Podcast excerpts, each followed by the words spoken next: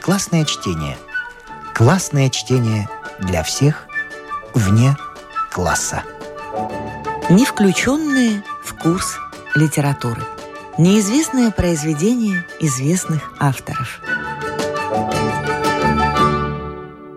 Сомерсет Моем. Санаторий.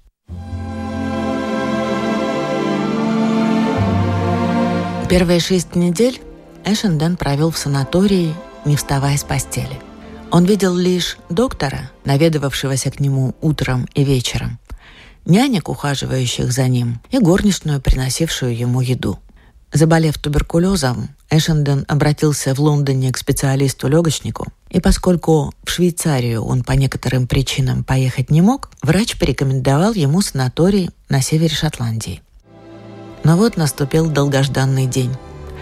Доктор разрешил Эшендену встать. После полудня няня помогла ему одеться и сойти вниз на веранду. Подложила под спину подушки, укутала пледами и предоставила ему наслаждаться солнечными лучами, струившимися с безоблачного неба. Была середина зимы. Санаторий стоял на вершине холма – откуда открывался широкий вид на заснеженные окрестности. По всей веранде в шезлонгах лежали люди. Одни тихо беседовали, другие читали. То и дело кто-нибудь начинал задыхаться от кашля, а потом украдкой бросал взгляд на свой носовой платок. Перед тем, как уйти, няня, заучена бодрым тоном, обратилась к человеку, лежавшему в соседнем шезлонге. «Вот, познакомьтесь, пожалуйста, с мистером Эшенденом», — сказала она. А затем повернулась к Эшендену. «Это мистер Маклеод. Он и мистер Кэмпбелл живут здесь дольше всех». По другую сторону от Эшендена лежала красивая девушка. Рыженькая, с ярко-голубыми глазами. Она не была накрашена, но губы ее ярко олели, а на щеках играл румянец. Это лишь подчеркивало необычайную белизну ее кожи.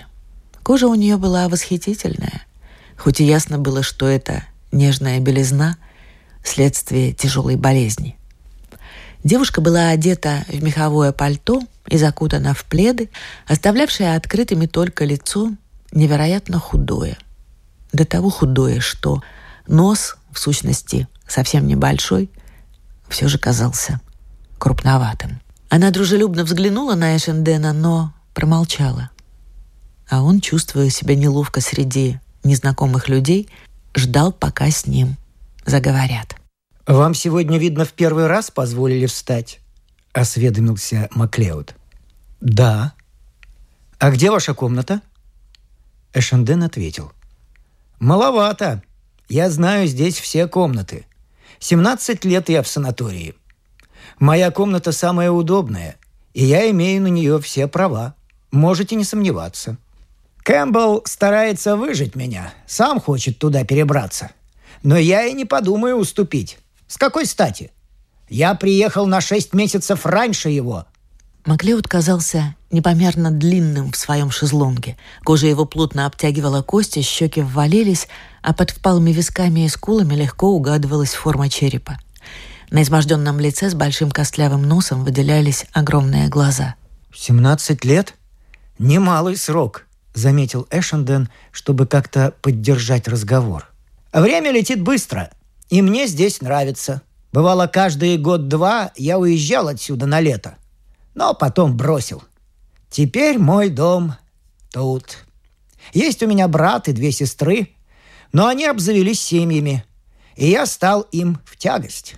Вот поживете здесь годик-другой, а потом захотите вернуться к нормальной жизни, и увидите, как трудно снова попасть в колею. Старые друзья пошли своими дорогами, и у вас не осталось с ними ничего общего. Везде какая-то сумасшедшая спешка. Много шуму из ничего. Вот что это такое. Суета, толчая. Нет, здесь куда спокойнее. Я с места не двинусь, пока меня не вынесут отсюда ногами вперед. Лондонский специалист сказал Эшендену, что если он некоторое время последит за своим здоровьем, то совершенно поправится. И теперь Эшенден с любопытством взглянул на Маклеода. «А что вы делаете здесь целыми днями?» – спросил он. «Делаю? Когда болеешь туберкулезом, забот целая куча милейшей.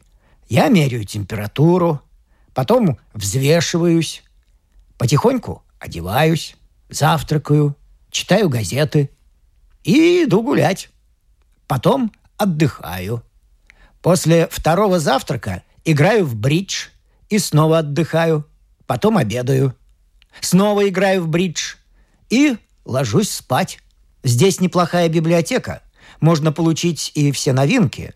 Но на чтение у меня почти не остается времени. Я беседую с людьми. Каких только людей здесь не встретишь.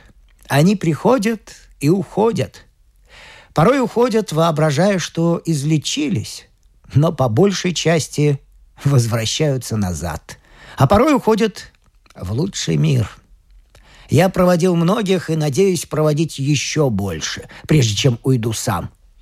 Девушка, сидевшая по другую сторону от Эшендена, внезапно вмешалась в разговор. «Должна вам сказать, мало кто способен так от души радоваться похоронам, как мистер Маклеод». Маклеод хихикнул. Не знаю, право, но, по-моему, было бы противоестественно, если бы я не говорил себе «Ну что ж, слава богу, что это его, а не меня спроваживают на тот свет». Тут он вспомнил, что следует представить Эшендена девушке. «Вы, кажется, не знакомы. Мистер Эшенден, мисс Бишоп. Она англичанка, но славная девушка». «А вы давно здесь?» — осведомился Эшенден. Всего два года.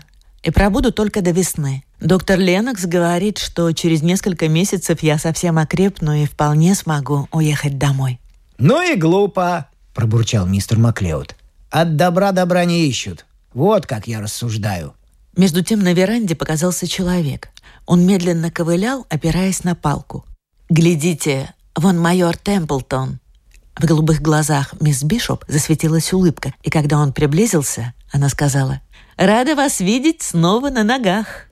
Ай, пустое. Легкая простуда. Теперь я чувствую себя превосходно. Едва произнеся эти слова, майор закашлялся.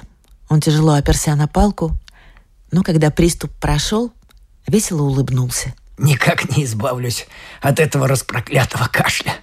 Курить надо поменьше. Доктор Ленокс э, велит бросить совсем. Ну где там? Я все равно не могу себя заставить. Это был рослый, красивый человек с несколько театральной внешностью, смуглым, но болезненным лицом, чудесными темными глазами и аккуратными черными усиками. На нем была шуба с каракулевым воротником. Вид у него был щеголеватый и, пожалуй, чуточку слишком эффектный. Мисс Бишоп представила ему Эшендена – Майор Темплтон сказал несколько любезных слов непринужденным и сердечным тоном, а потом предложил девушке пойти прогуляться. Ему было предписано каждый день ходить до какого-то определенного места в лесу за санаторием и обратно. Маклеод поглядел им вслед. «Любопытно. Есть ли между ними что-нибудь? Говорят, до болезни Темплтон был не последним сердцеедом». «Глядя на него, трудно себе это представить», — заметил Эшенден. «Ну, не скажите. Я тут чего только не перевидал за эти годы. Мог бы рассказать вам бездну всяких историй. Так зачем же дело стало? Маклеод ухмыльнулся. Вставал с постели все это время. Его песенка спета. Айви Бишоп будет последней дурой, если влюбится в него. У нее все шансы выздороветь. Я ведь многих перевидал здесь. У меня глаз наметанный. Мне довольно вот взглянуть на человека, чтобы определить, выздоровеет он или нет. А если нет, мне ничего не стоит предсказать, сколько он протянет. Ошибаюсь я редко. Темплтону осталось жить не больше двух лет». Маклеод бросил на Эшендона испытывающий взгляд. И Эшендон, поняв значение этого взгляда, хоть и пытался внушить себе, что это его только забавляет – невольно ощутил некоторую тревогу. Глаза Маклеуда лукаво блеснули. Он отлично понимал, что творится в душе Эшендона. «Вы-то поправитесь. Стал бы я откровенничать с вами, не будь я в этом уверен. Не имею ни малейшего желания, чтобы доктор Ленокс выставил меня отсюда за то, что я нагоняю страх Божий на его пациентов». Перешла няня, чтобы снова уложить Эшендена в постель. Хотя Эшенден просидел на веранде всего час, он устал и с удовольствием снова ощутил прохладное прикосновение простыней. Вечером зашел доктор Ленокс. Он взглянул на температурный листок. «Да, не дурно, не дурно», — сказал он. Доктор Ленокс был маленький, живой и очень добродушный человечек.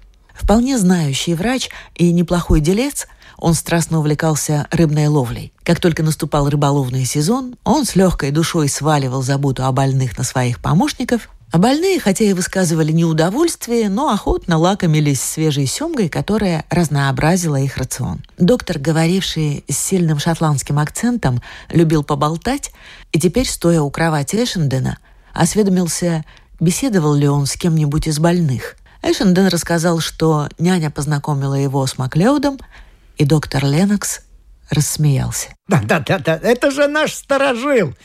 Ему известно о санатории и о больных больше, чем мне самому. Откуда он все это узнает, для меня загадка. Но от него не укрывается ни одна интимная подробность. Во всем санатории не найти старой девы, у которой был бы более тонкий нюх на всякие пикантные происшествия. Он рассказал вам о Кэмбле? Он упомянул это имя. О, они с Кэмблом ненавидят друг друга.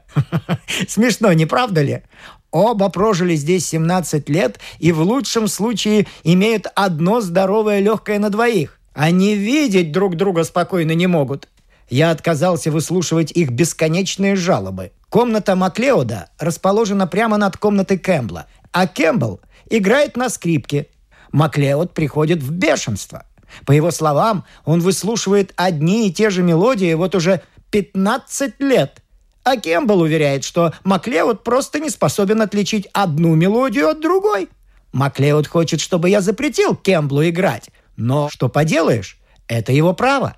Лишь бы он не играл в те часы, когда больные отдыхают. Я предложил Маклеуду переехать в другую комнату, но он отказался. Говорит, что Кембл играет нарочно, чтобы выжить его из лучшей комнаты во всем санатории. И уверяет, что этот номер не пройдет – не странно ли, а? Что два пожилых человека только о том и думают, как бы отравить друг другу существование. Никак не угомонятся. Едят за одним столом, вместе играют в бридж, и дня не проходят без скандала. Я даже грозил выгнать обоих, если они не образумятся. На короткое время это помогало. Они не хотят уезжать.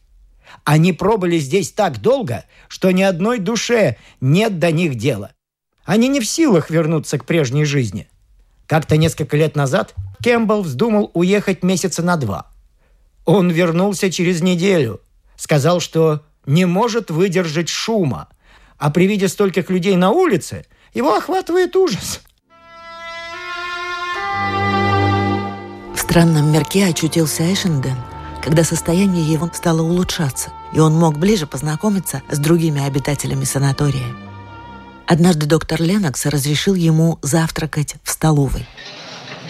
Это была большая комната с низким потолком и огромными окнами. Окна всегда были распахнуты настежь, и в погожие дни солнце заливало всю столовую. Эшенден застал там множество людей, и ему не сразу удалось разобраться в своих впечатлениях. Люди были такие разные. Молодые, пожилые, совсем старые. Одни, подобно Маклеуду и Кемблу, провели в санатории много лет и не собирались покидать его до конца жизни. Другие приехали всего несколько месяцев назад. Одна старая дева, некая мисс Аткин, имела обыкновение проводить здесь каждую зиму, а на лето уезжать к друзьям и родственникам. Она уже вполне поправила свое здоровье и могла бы вообще обходиться без лечения. Но санаторная жизнь ей нравилась. За долгие годы она приобрела здесь известное положение, стала почетным библиотекарем и пользовалась дружбой самой экономки. Она всегда была рада посплетничать с кем угодно, но доверчивого новичка вскоре предупреждали, что каждое его слово становится известно доктору Леноксу. Доктору ведь не мешало знать, что его пациенты не ссорятся между собой, всем довольны, ведут себя благоразумно и выполняют его указания. Мало что укрывалось от зоркого взгляда мисс Аткин. И обо всем она сообщала экономке, а та – доктору Леноксу. Поскольку мисс Аткин в течение стольких лет каждую зиму приезжала в санаторий, она сидела за одним столом с Маклеодом и Кемблом, наравне со старым генералом, которому отвели там место из уважения к его высокому чину. Стол этот ничем не отличался от остальных, и место, где он стоял, было ничуть не лучше всякого другого, но поскольку он предназначался для старожилов, сидеть здесь считалось за особую честь. И некоторые пожилые дамы были глубоко уязвлены тем, что мисс Аткин, которая уезжает каждое лето на 4 или 5 месяцев, занимает почетное место, тогда как они, хоть и живут в санатории круглый год, принуждены сидеть за другими столами. Был здесь старый чиновник индейской службы, который прожил в санатории дольше всех, не считая Маклеода и Кэмпбелла. В свое время этот человек управлял целой провинцией, а теперь он нетерпеливо ждал смерти Маклеода или Кэмпбелла, чтобы занять место за почетным столом. Эшендон познакомился и с Кэмпбеллом. Это был долговязый, костлявый мужчина, лысый и тощий, в чем только душа держится. И когда он, съежившись, сидел в кресле, то странным образом походил на злобного, раздражительного горбуна из кукольного спектакля. Был он резкий, обидчивый и раздражительный. Первым делом он осведомился у Эшендона. «Вы любите музыку?» «Да». «Здесь никто в ней ни черта не смыслит. Я играю на скрипке. Если угодно, заходите как-нибудь ко мне, я вам сыграю». «Не ходите», — вмешался Маклеод, слышавший их разговор. «Это пытка. «А как вы грубы!» — вскричала мисс Аткин. «Мистер Кэмпбелл играет очень мило!» «В этой дыре не найти человека, способного отличить одну ноту от другой», — заявил Кэмпбелл. Маклеод удалился с презрительным смехом, а мисс Аткин попыталась загладить неловкость. «Не обращайте внимания на слова мистера Маклеода».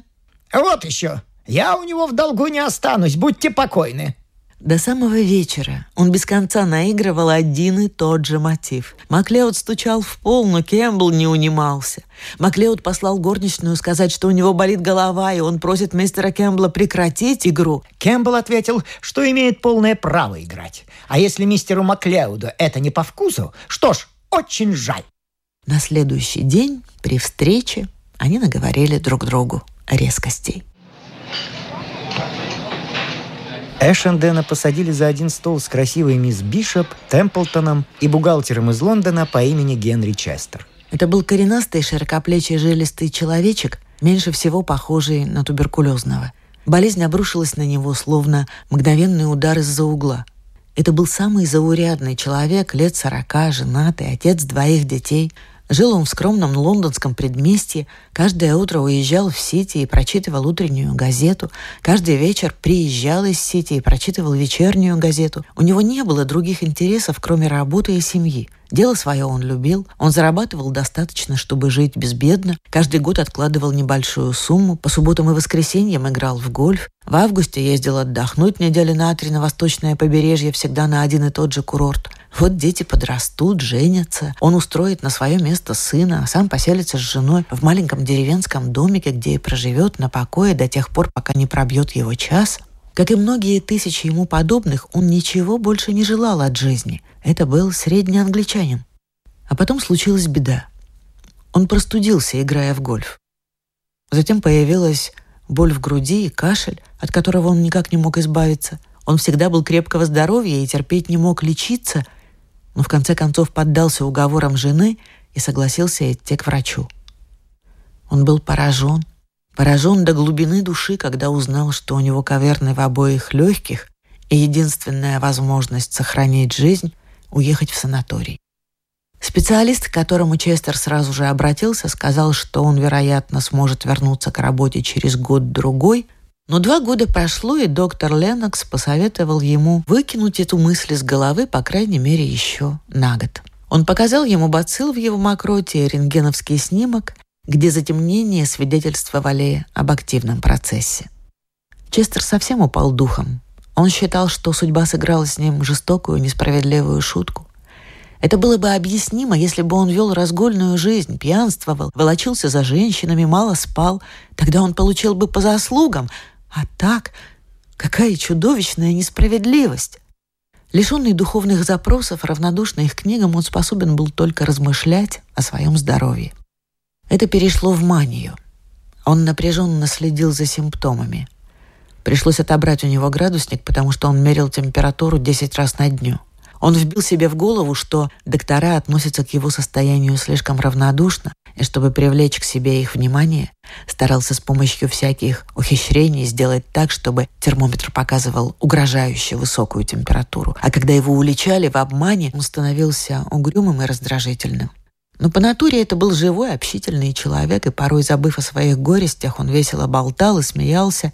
Потом внезапно вспоминал о болезни, и в глазах его появлялся страх перед смертью. В конце каждого месяца его жена приезжала на день или на два и останавливалась в гостинице по соседству. Доктор Ленокс не особенно жаловал родственников своих пациентов. Их посещения волновали и расстраивали больных. Трогательно было глядеть, с каким нетерпением Генри Честер ждал приезда жены. Но странное дело, в ее присутствии он почему-то казался вовсе не таким уж счастливым. Миссис Честер была маленькая, приятная, живая женщина, некрасивая, но не лишенная изящества, и столь же заурядная, как и ее муж – Стоило только взглянуть на нее, и становилось ясно, что она хорошая жена и мать, бережливая хозяйка, милое тихое существо, которое исполняет свой долг и никому не мешает.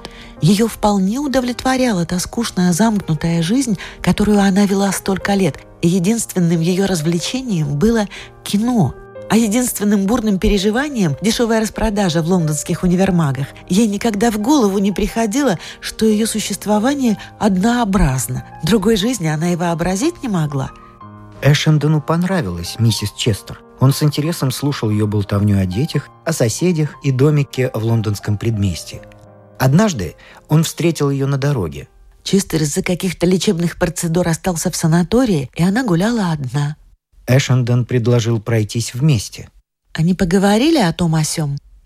А потом она внезапно спросила, как он находит ее мужа. «По-моему, он поправляется. Туберкулез – болезнь затяжная. Наберитесь терпения». «Ай, я так беспокоюсь». Они прошли еще немного. И тут Эшендон заметил, что она плачет. «Не надо расстраиваться», — сказал он мягко. «Вы не представляете себе, что мне приходится переносить, когда я приезжаю сюда. Я знаю, что не должна рассказывать об этом, но ведь я могу вам довериться, правда?» «Конечно». «Я люблю его. Я к нему привязана. Я пожертвовала бы ради него всем на свете. Мы никогда не ссорились, никогда даже не спорили, ни разу. А теперь он меня ненавидит, и это разбивает мне сердце. Что вы? Не может быть! Ведь когда вас здесь нет, он только о вас и говорит. И с такой любовью он к вам очень привязан. Да, когда меня здесь нет.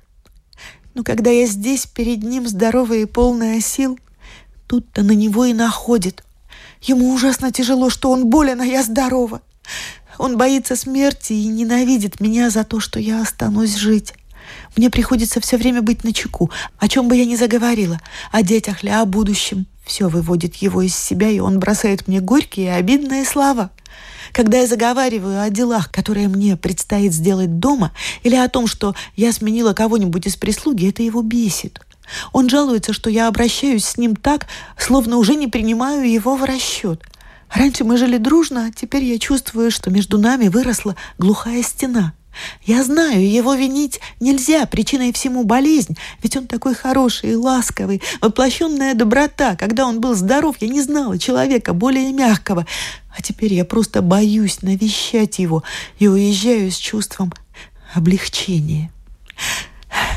Заболея я туберкулезом, он очень опечалился бы, но я знаю, где-то в глубине души он бы обрадовался. Он смог бы примириться со мной, примириться со своей участью, если бы знал, что и я скоро умру. Иногда он мучит меня разговорами о том, что я буду делать, когда его не станет. Я прихожу в отчаяние и умоляю его замолчать. А он отвечает, что я не должна лишать его этого невинного удовольствия. Ведь он и так скоро умрет, а я могу еще долгие годы жить и не знать горя. Ну это просто невыносимо. Столько лет мы любили друг друга, а теперь все кончается так отвратительно, так ужасно. Миссис Честер села на придорожный камень и дала волю слезам. Эшенден глядел на нее с жалостью, но не мог найти слов утешения. Все, что он услышал, не было для него неожиданностью. «Дайте мне сигарету», — попросила она наконец. «Я не хочу, чтобы глаза у меня покраснели и опухли, а то Генри догадается, что я плакала и подумает, будто мне сообщили о нем дурные новости. Разве смерть так страшна? Неужели все мы так безумно боимся смерти?» «Не знаю», — отозвался Эшенден. Когда умирала моя мать, она, мне кажется, прощалась с жизнью без сожаления. Она знала, что нет никакой надежды и даже слегка подшучивала над смертью. Но она была уже старая женщина.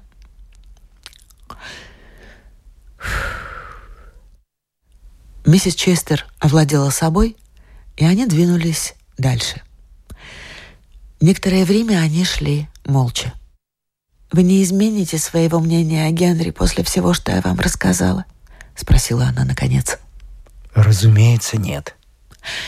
«Он был хорошим мужем и отцом. Я никогда не встречала лучшего человека.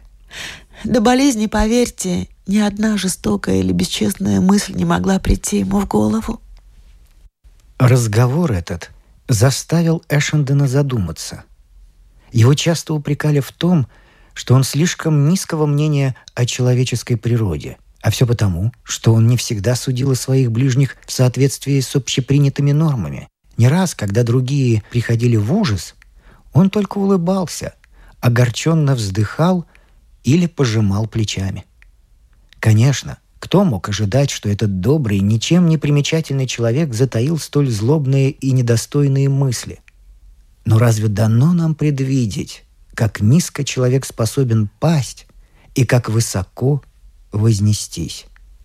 Вся беда в скудости его идеалов. Генри Честеру на роду было написано вести заурядную жизнь, подверженную лишь обычным превратностям. И когда несчастье неожиданно обрушилось на него, он оказался безоружным.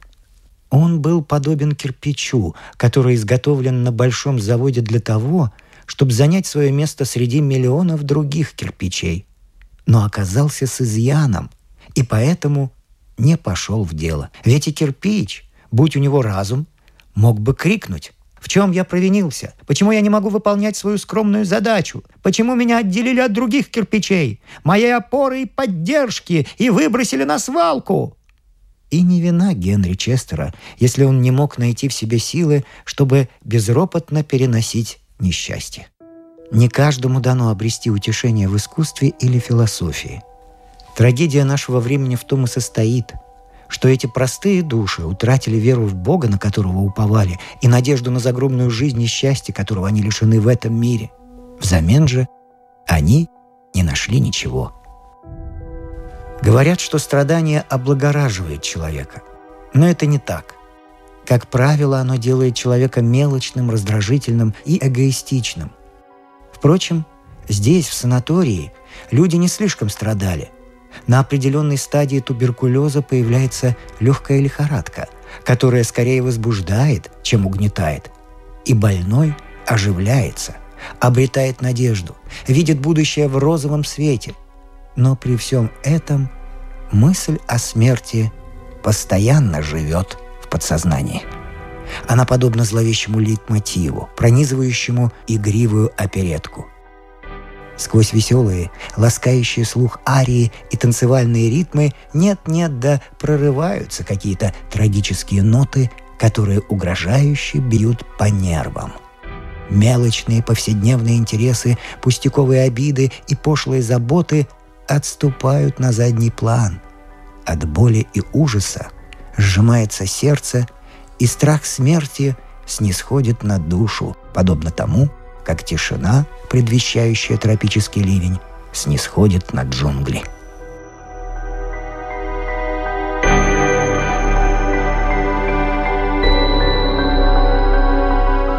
Вслед за Эшенденом в санатории появился юноша лет двадцати.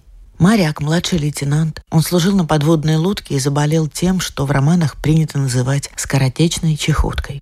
Это был высокий красивый юноша с вьющимися каштановыми волосами, с голубыми глазами и ласковой улыбкой. Эшенден виделся с ним два или три раза на веранде, и они обменялись поклонами. Это был веселый парень. Он болтал о музыкальных ревю и кинозвездах, читал в газетах сообщения о футбольных матчах и состязаниях боксеров. А потом юношу уложили в постель, Эшенден больше его не видел.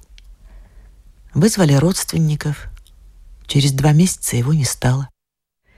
Он умер без жалоб. Он понимал, что с ним происходит не больше, чем какое-нибудь животное.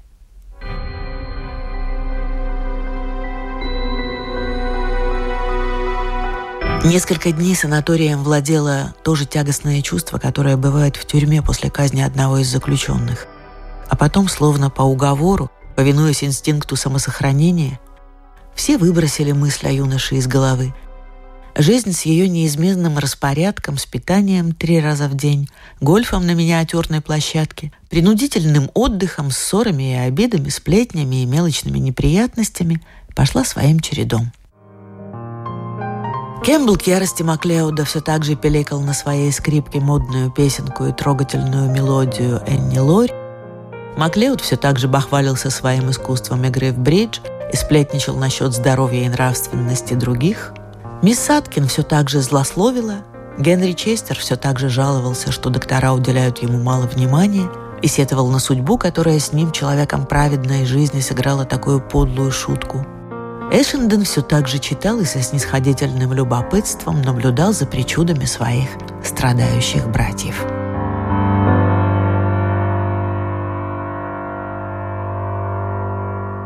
Продолжение следует.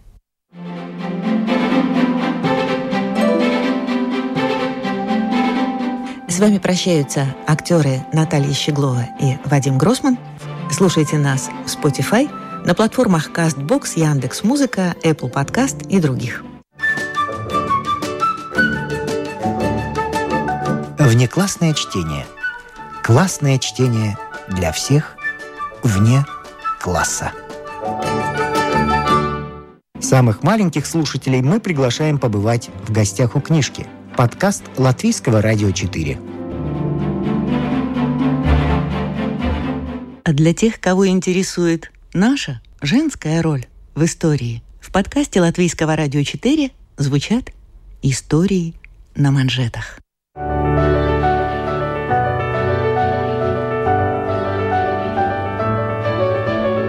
О знаменитых дамах своего да и нашего времени, о тех, чья жизнь стала отражением эпохи, об участницах или свидетельницах поворотных моментов в истории человечества, истории – на манжетах. Этот и другие подкасты Латвийского радио 4 вы найдете в Spotify, а также на платформах CastBox, Яндекс.Музыка, Apple Podcast и других –